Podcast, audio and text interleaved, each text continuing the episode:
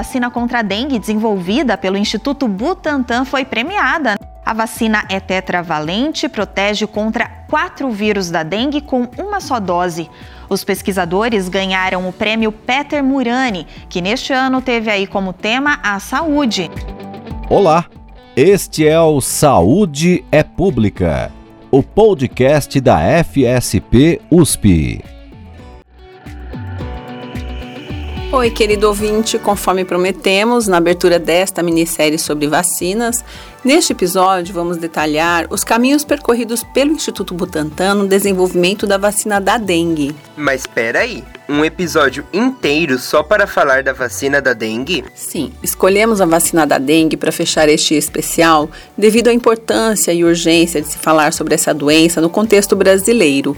Afinal de contas, em sua forma grave, a dengue é letal e E, infelizmente, os óbitos vêm aumentando a cada ano. Em dois mil e vinte e dois, mil e dezesseis brasileiros morreram por essa doença, como informa o Boletim Epidemiológico número um de dois mil e vinte e três do Ministério da Saúde. É o maior número de óbitos pela doença já registrado no Brasil. A alta dos casos fatais geralmente é associada ao diagnóstico tardio da doença. As manifestações clínicas iniciais da dengue são bem comuns e podem ser confundidas com doenças como a Covid, por exemplo. A pessoa sente febre, dores de cabeça, dores no corpo, mal-estar e fraqueza. E isso, infelizmente, confunde as pessoas, que buscam ajuda tardiamente. E para piorar, as atenções nesses últimos tempos estavam voltadas à Covid, o que também pode ter desviado a atenção da dengue e outras doenças. Vale mencionar que a dengue é um tipo de arbovirose, que são doenças causadas por vírus transmitidos principalmente por mosquitos. E nessa classe se incluem, por exemplo, a zika e a chikungunya. Então, como você já sabe, a prevenção dessas infecções não passa só pelas vacinas. Os mosquitos que transmitem essas doenças se reproduzem em água parada. Portanto, você já sabe o que precisa fazer, né?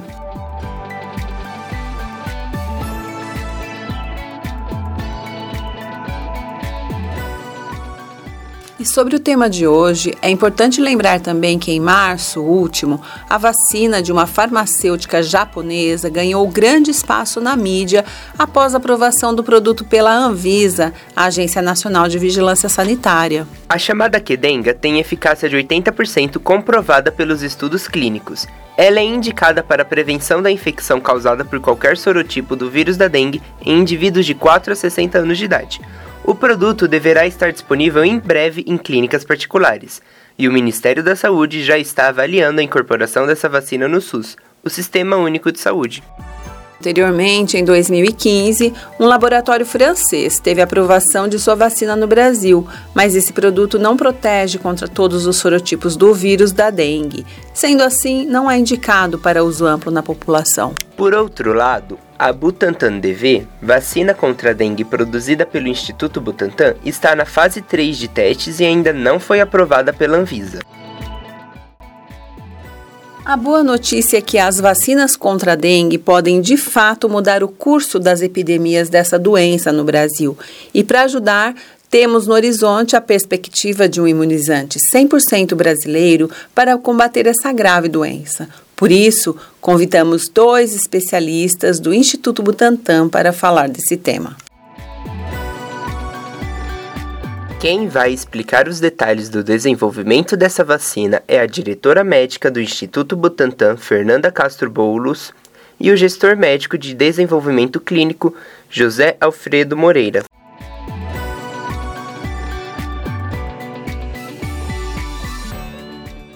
Primeiramente, queria agradecer o convite. É um prazer enorme uh, estar aqui convosco, uh, partilhar esse espaço. Uh, em relação à vacina uh, da dengue, né, do Instituto Butantan, na verdade é uma vacina inédita, né, na qual é uma plataforma de vírus vivo atenuado, não é? Então o vírus está uh, atenuado através de processos químicos, mas ele mantém essa capacidade de replicar, né, no sentido que ele consegue induzir resposta imune nos indivíduos que são expostos a ela, né? Então ela consegue induzir anticorpos neutralizantes contra os quatro sorotipos da dengue, sorotipo um, dois, três e quatro. E esses dados uh, que a gente uh, mostrou, né, uh, no ano passado, são dados, na verdade, uh, primários, né, de dois anos de seguimento e bastante promissores, né? Eu acho que a comunidade científica global e a comunidade de saúde pública aguardava de forma ansiosa esses resultados, né? Visto que a gente realmente mostrou uma proteção na ordem de quase oitenta por cento de eficácia geral, isso é muito bom. E, além disso, a gente consegue mostrar que essa proteção eh, funciona tanto na população que já tinha sido exposta à dengue, tanto na população que não tem, eh, que já tinha sido e a população que não tinha sido exposta. Isso é um diferencial, então, eh, da vacina que já estava previamente licenciada eh, em outros países, já tem eh, aqui eh, no Brasil. E também a gente consegue mostrar que a nossa vacina protege contra os sorotipos um e dois, que são, na verdade, aqueles sorotipos que circulam maioritariamente uh, no Brasil, não é? Então, eu acho que esses são os diferenciais uh, do nosso imunizante, não é? E também, também ela é segura, né? Então, ela tem tanto essa vantagem de, de eficácia e de, de segurança, né, em toda a população analisada. Boa tarde, boa tarde, Silvia. Eu também quero estender aí, como José, meu agradecimento. É um prazer participar, a todos os ouvintes. Então, eu acho que, que o Zé pontuou bem, né? Queria trazer alguns esclarecimentos. Então, a gente está falando aqui que é uma vacina que é eficaz a quase oitenta por cento, como ele falou, para produzir qualquer caso de dengue sintomática. Então, a gente não está falando só de dengue grave ou hospitalização. Então, qualquer dengue que tenha sintoma, né, a vacina foi capaz de reduzir, né, do, em, em valores gerais, a, a setenta e nove vírgula seis por cento. Né? Então, quase oitenta por cento da capacidade de prevenir a dengue sintomática, que a gente sabe que a dengue é uma doença endêmica, né, milhares de casos no nosso país, então isso tem uma relevância bastante grande. grande, né? E como o Zé pontuou, que é muito importante que funcione, né, seja eficaz, tanto em pessoas que nunca tiveram dengue antes, como em pessoas que já tiveram dengue antes. Então, como a gente sabe que o país é, é, é exposto à dengue de uma maneira, né, que quase que, que geral, claro que tem áreas que são mais endêmicas do que outras, mas esse é um diferencial importante. Ela é indicada para qualquer pessoa que tenha tido ou não tenha tido a doença, é isso? Isso, por hora, né, com esses dados de dois anos que a gente está discutindo aqui desse estudo, é, ela, ela foi eficaz, os números de eficácia são diferentes para quem nunca teve ou para quem já teve, mas ela foi eficaz e teve um perfil de segurança semelhante, em tanto em pessoas que já tiveram dengue antes, como em pessoas que nunca tiveram dengue antes. E ela também protege numa nova linhagem aí que foi detectada em Goiás? Excelente questionamento. Isso é, são estudos que a gente uh, tem, tá, tá com essa programação, né? Mas a gente espera que, que não seja diferente, né? A, a proteção, seja que a gente espera que, na verdade, a proteção funcione para todas as linhagens, né, em circulação. Eu só iria adicionar que um, um diferencial do nosso imunizante é que ela é, é dose única, não é? É apenas uma dose, em comparação com as outras concorrentes, né? Que é três doses, não é? Imagina que é, o indivíduo receber três doses no intervalo de um ano, isso é operacionalmente e logisticamente falando, né, no, no departamento de imunização aqui do Ministério da Saúde, é, é complexo, não é? Enquanto que a nossa tem essa vantagem de ser dose única. Então, a gente acha que, caso eh, essa nossa vacina seja aprovada pelos órgãos eh, competentes, né, seja mais fácil de ser implementada eh, no campo. Ela, então, ainda está em fase de testes clínicos. Eu queria que você me falasse um pouquinho mais é, de como que está o desenvolvimento desses testes, se ainda é possível as pessoas se voluntariarem para é, participar desses testes clínicos, onde eles estão sendo realizados, enfim. E aí também, voltando lá atrás, né, como que tem sido conduzido esses estudos e um, contar um pouquinho dessa história de, acho que são mais de dez anos, né, de muita pesquisa desenvolvendo essa vacina, não é mesmo?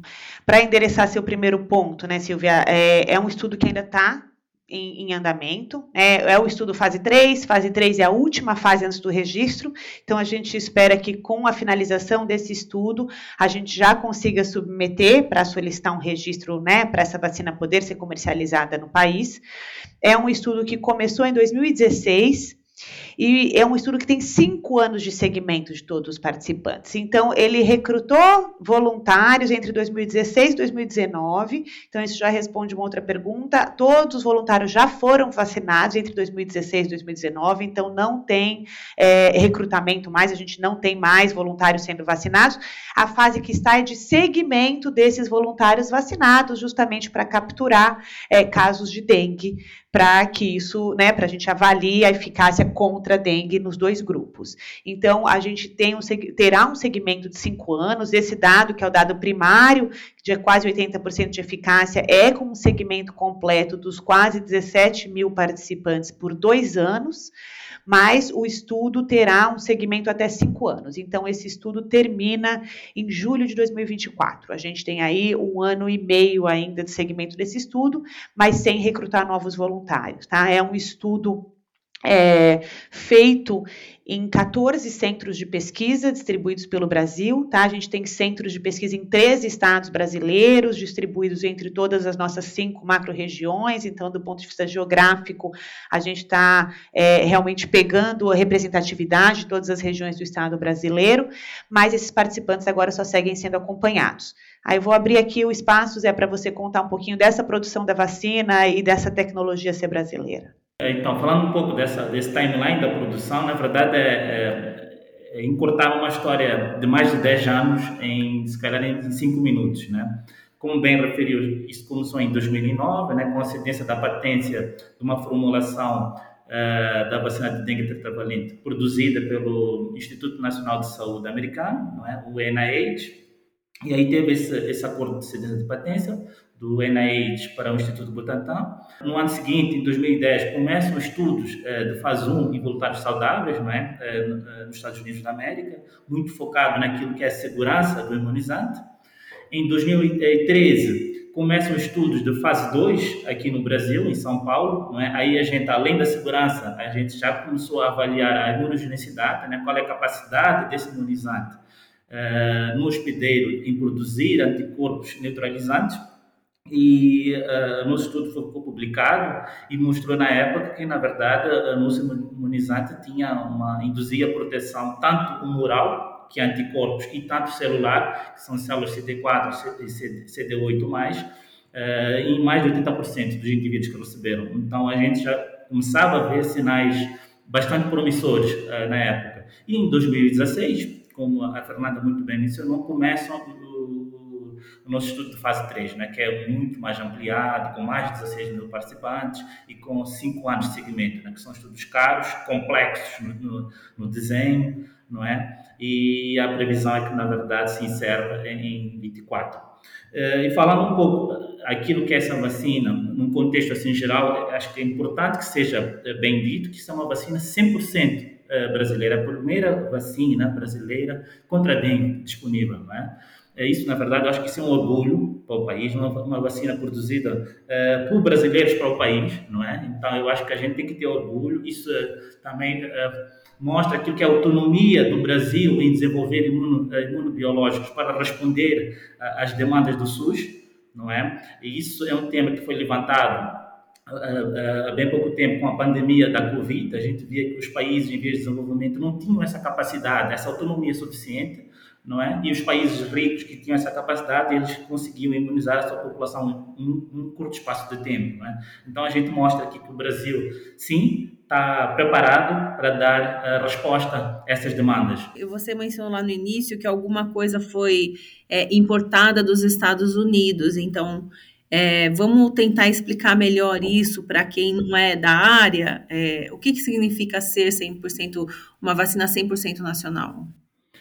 É, uma vacina ser cem por cento nacional significa, significa ser que o Instituto tem essa capacidade produtiva, não é? De, de, de produzir isso, entregar uh, para os seus clientes, que nesse caso estamos a falar tanto do mercado privado e tanto uh, do mercado público, que é o sistema de saúde brasileiro, não é? É, uma coisa é o desenvolvimento, outra coisa é a fase já de produção, né? Então, para ficar mais claro o que, que é realmente feito aqui, o que, que é feito fora.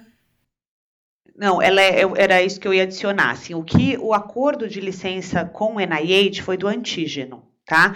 Então, o N I H produziu esse antígeno, não era uma vacina ainda, era o antígeno, então, do vírus vivo atenuado, com os quatro sorotipos, etcétera. O Butantan licencia esse antígeno, né? Então, tem, é, o Butantan é dono desse antígeno em todo o território brasileiro e tem o acordo do N I H de desenvolver a vacina a partir desse antígeno, testar a vacina, né, em estudos clínicos, pré-clínicos e clínicos, e depois comercializar no Brasil. Então, esse é o acordo com o N I H. Então, a partir desse antígeno exportado, né, do N I H, licenciado, né, a gente, um análogo, esse antígeno continua lá para outros licenciadores, como já aconteceu, mas no território brasileiro é do Butantan, a partir desse antígeno, dentro do Instituto Butantan, a vacina foi desenvolvida. Tá? E a partir dessa vacina desenvolvida dentro do Instituto Butantan, por isso que o Zé fala também, nem é uma vacina cem por cento brasileira, porque a vacina foi desenvolvida aqui, ela foi testada, né, inicialmente em animais, na fase pré-clínica e agora na fase clínica. Então, outros é, produtores que licenciam esse mesmo antígeno do Butantan, né, do N I H, perdão, né, que o Butantan licenciou, que licenciem para produzir uma vacina, não quer dizer que a vacina vai ser idêntica à do Butantan, porque eles podem colocar outros aspectos na sua formulação que difira em alguma parte, mesmo sendo o mesmo antígeno. Então, a vacina que a gente está testando, ela foi desenvolvida no Instituto Butantan. Correto. É, agora, eu queria saber, assim, sendo a dengue uma doença endêmica no Brasil, né, e pensando nas arboviroses mais comuns aqui no território nacional, além da dengue, nós temos a chikungunya, a zika, por exemplo. Eu queria saber é, se é possível avaliar o impacto para o Brasil em conquistar autonomia na produção dessas vacinas contra essas arboviroses aí que eu falei. Qual que seria o impacto? Eu vou começar pela, pela, pela dengue, acho que a tua Fernanda pode começar pela, pela chikungunya. Em relação à dengue, a gente espera que, na verdade, essa, a vacina é uma das armas de prevenção e controle uh, existente, né? Então, é mais uma camada que, que vai agregar na prevenção, né? Existem outras uh, tecnologias, outras intervenções de prevenção, mas a gente acha que a vacina, por ela ser universal, vamos assim dizer, e mais fácil de ser implementada, não é? Acho que vai funcionar para reduzir a carga da doença no país, não é? Que só para título de exemplo, no ano passado foram mais de um milhão e quatrocentos mil casos de dengue no país. Imagina, isso dá para ter uma ideia aquilo que é o peso da doença no país, né? Quase mil mortes registradas por dengue. Então, é uma, é uma doença que impacta Na, na, na vida das pessoas, na sociedade, na economia, não é? Na qualidade de vida, e a gente tendo esse instrumento que consiga melhorar isso, consiga aliviar a sobrecarga do, do SUS, principalmente em épocas de epidemias, não é? A gente acha que isso vai, vai melhorar muito, bastante. Quer comentar, professora? Não, eu, eu acho que para adicionar, né, o que o Zé falou, tem outras medidas que vão ser sempre importantes, porque são doenças, todas essas que você citou, que tem o vetor, né, tem o mosquito, e, e a vacina é uma arma de prevenção. O, a dengue, como o Zé bem mencionou, a gente já tem essa, essa capacidade, né, a gente espera de ampliar a produção e se tornar autônomo. Chikungunya e zika são vírus diferentes, então depende muito da gente conseguir produzir o antígeno e produzir a vacina, né, a partir daí. Então, eu posso compartilhar aqui a informação que o Butantan também tem estudo com vacina de chikungunya, né, é uma parceria com uma, uma empresa é, austríaca, né, que se chama Valneva, que desenvolveu inicialmente, e o Butantan conduz um estudo de fase três em população adolescente em território nacional brasileiro, e a ideia é que a gente tenha o registro dentro do território brasileiro, se essa for uma vacina bem sucedida. Zika é também uma preocupação do Butantan, né? O Butantan tem como uma missão atender, endereçar problemas de saúde pública brasileiras, mas que nesse momento ainda está em estágios iniciais. A gente tem alguns projetos avaliando uma potencial vacina para zika, mas ainda está em fase de desenvolvimento de vacina. Então, ainda não começaram testes nem em animais é, e nem em humanos ainda pelo Instituto Butantan, mas também é uma área que a gente está olhando ativamente.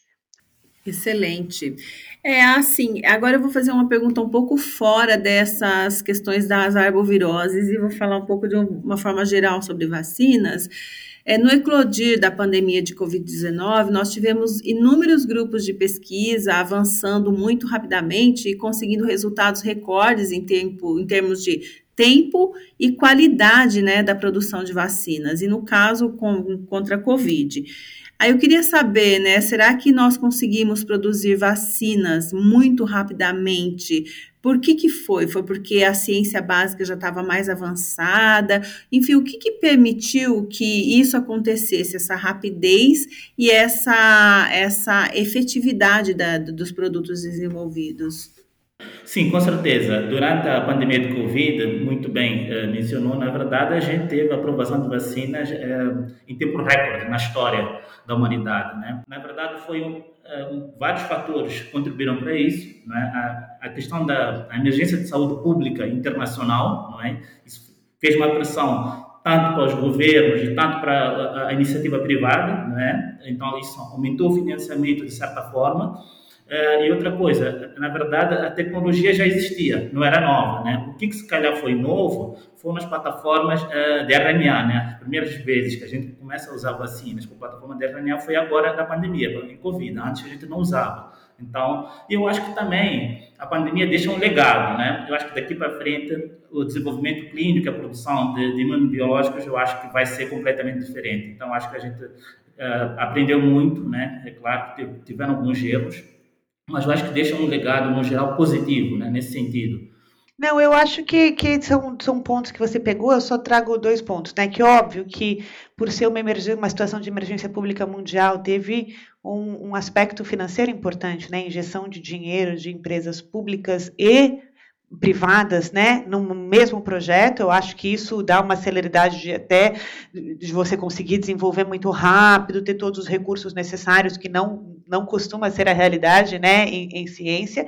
E o volume de casos que a gente teve com a pandemia fez com que esses estudos, do ponto de vista de eficácia, que você precisa ter um caso para chegar a um desfecho, acontecessem muito rápido, né? Porque você vê um estudo de segmento de dengue, a gente precisa de cinco anos para ter um volume de casos acumulados dentro daquele estudo que nos permita dizer com segurança o valor. Enquanto em Covid, como você tem, infelizmente, claro, né, milhares de casos por dia, a gente consegue chegar a um desfecho de eficácia muito rápido.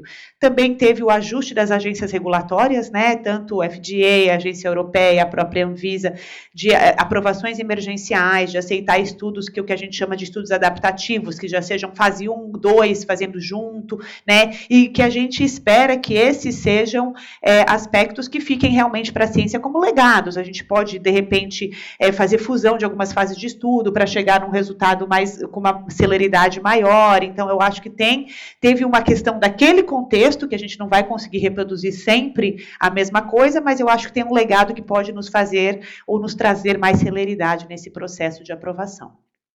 Ótimo. Eu vou fazer uma pergunta que eu já estou fazendo para um, um mini especial de vacinas, então eu estou fazendo essa pergunta para vários entrevistados. É assim, é, o que, que vocês analisam em relação ao ambiente para o Brasil se tornar a, autossuficiente na produção de imunobiológicos e especialmente em vacinas? O que, que falta, já que a gente tem tanta tradição, e o que, que faltaria para a gente é, ser realmente autossuficiente, se for em um ou outro imunobiológico? Não, essa acho que é uma pergunta, é, é uma pergunta difícil, mas eu acho que o Brasil eu acho, já, já vem demonstrando, tem alguma tradição, né, em produção de imunobiológicos. Temos, temos dois grandes institutos nacionais, temos a Fundação Oswaldo Cruz, né, é, principalmente o Biomanguinhos, que já vem produzindo vários imunobiológicos que fornece para, para o SUS é, faz tempo. Temos o, o, o Butantan, não é, que é também um centro de referência para soros e, e vacinas. Enfim, eu acho que tem que ter primeiro engajamento político. Eu acho que isso uh, não tem como dissociar. Eu acho que uh, se, se tiver esse engajamento e apoio político, e isso for uma prioridade na política nacional de imunização do país, eu acho que as coisas vão dar certo, eu acho. Tem que ter também esse suporte financeiro, tanto que quer seja de fundos uh, uh, federais, quer seja de fundos uh, privados, eu acho que também tem que ter isso, porque a tecnologia o Brasil já tem. A tecnologia o Brasil já tem. Então, a gente não precisa inventar nenhuma roda aqui. Eu concordo, eu acho que a gente tem os mecanismos, a gente conhece como fazer, né? E a gente pode ampliar do que a gente ainda não produz. Eu acho que essa capacidade é, a gente tem dentro do país. A gente precisa...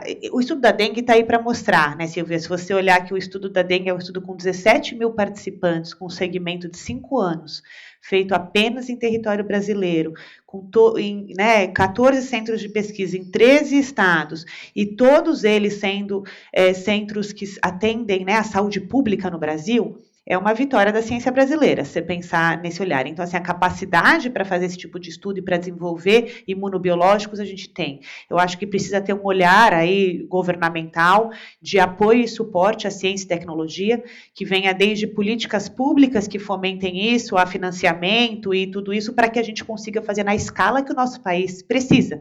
Porque lembrando que o Brasil é uma escala continental, né? Então, produzir vacinas imunobiológicas para o país inteiro, não apenas do ponto de vista desenvolvimento clínico, mas quando a gente olha para o ponto de vista produtivo, precisa de um arsenal imenso, né? Então, eu acho que a gente não pode esquecer que a gente precisa ter políticas públicas, né, fomentando ciência e tecnologia e, e investimentos. Eu acho que, porque o conhecimento já, te, já temos é, dentro do país. Excelente. Então, eu queria abrir agora para um, os comentários finais, é, questões que não foram levantadas e vocês acham que seria importante falar aqui a respeito do, de tudo que nós comentamos. Quem quer começar? Não, eu acho que assim, é, esses dados é, interinos, né, desse estudo de fase três, é, do Instituto Butantan, dessa vacina contra a dengue, eu acho que são bastante promissores no geral. Eu acho que a comunidade está bastante animada, não é? É algo que faltava, não é? Eu acho que é, uma, é um instrumento que vai servir para diminuir a carga da doença, não é? Não só no Brasil, mas em outros países endêmicos, não é? É, é no mundo, não é? A gente sabe que a dengue tem vindo a expandir a cada ano e eu acho que isso vai ser é, fenomenal ter mais esse é, instrumento de prevenção, não é? Para combater a dengue. E também... É, a gente uh, se anima ainda bastante porque a nossa vacina meio que foi universal, né? Funcionou tanto em população que ainda não tinha, não tinha sido exposta à dengue, tanto em população que já tinha sido exposta, para os dois sorotipos, enfim. Eu acho que isso nos motiva ainda mais a, a, a terminar esse estudo e submeter à autoridade regulatória brasileira aqui, os resultados. É, sem dúvida, eu acho que é um, um estudo e são resultados que nos orgulham, né, que nos mostram que o Butantan também, como órgão público de desenvolvimento e produção, né, de vacinas, soros imunobiológicos, está num caminho certo. E, e eu acho que isso vem num momento em que a gente espera que a gente tenha também uma retomada dos programas de vacinação, né? Porque também pouco importa a gente produzir vacinas e obter resultados incríveis de eficácia e capacidade de proteger a população brasileira se a gente vê os nossos níveis de hesitação vacinal crescendo, né? Uma falta de política pública de educação em torno da importância da vacinação. Então, eu acho que a gente tem sempre que colocar todo esse nosso esforço dentro desse... Desse, desse contexto maior, que é qual é o papel, né, das políticas públicas e do governo em fomentar a vacinação, em educar sobre a vacinação, em vacinar, né, massivamente a população. Eu acho que a gente vem com esses dados num momento que a gente espera que esse debate seja retomado, né, e que as pessoas voltem a entender, porque a gente está falando de um país que já teve cem por cento de nível de vacinação para diversas coberturas, né? A gente está falando de um país que sempre foi um espelho. Nosso Programa Nacional de Imunização sempre serviu como guia para diversos países, né? E, e sempre foi um orgulho para a nossa saúde pública. Então, eu acho que a gente está falando de um país que sabe como fazer isso e que tem uma população que sempre esteve aberta a isso. Então, eu acho que a gente também tem que olhar para os novos dados de vacinas e para os novos estudos e para as novas vacinas em desenvolvimento num contexto de temos que reconscientizar a população de que a vacinação é um pacto coletivo, que todos temos que fazer parte disso, né, e o governo entendendo qual é o seu papel é, em educar e, e seguir em retomada, né, de valores de coberturas vacinais que já tivemos no passado.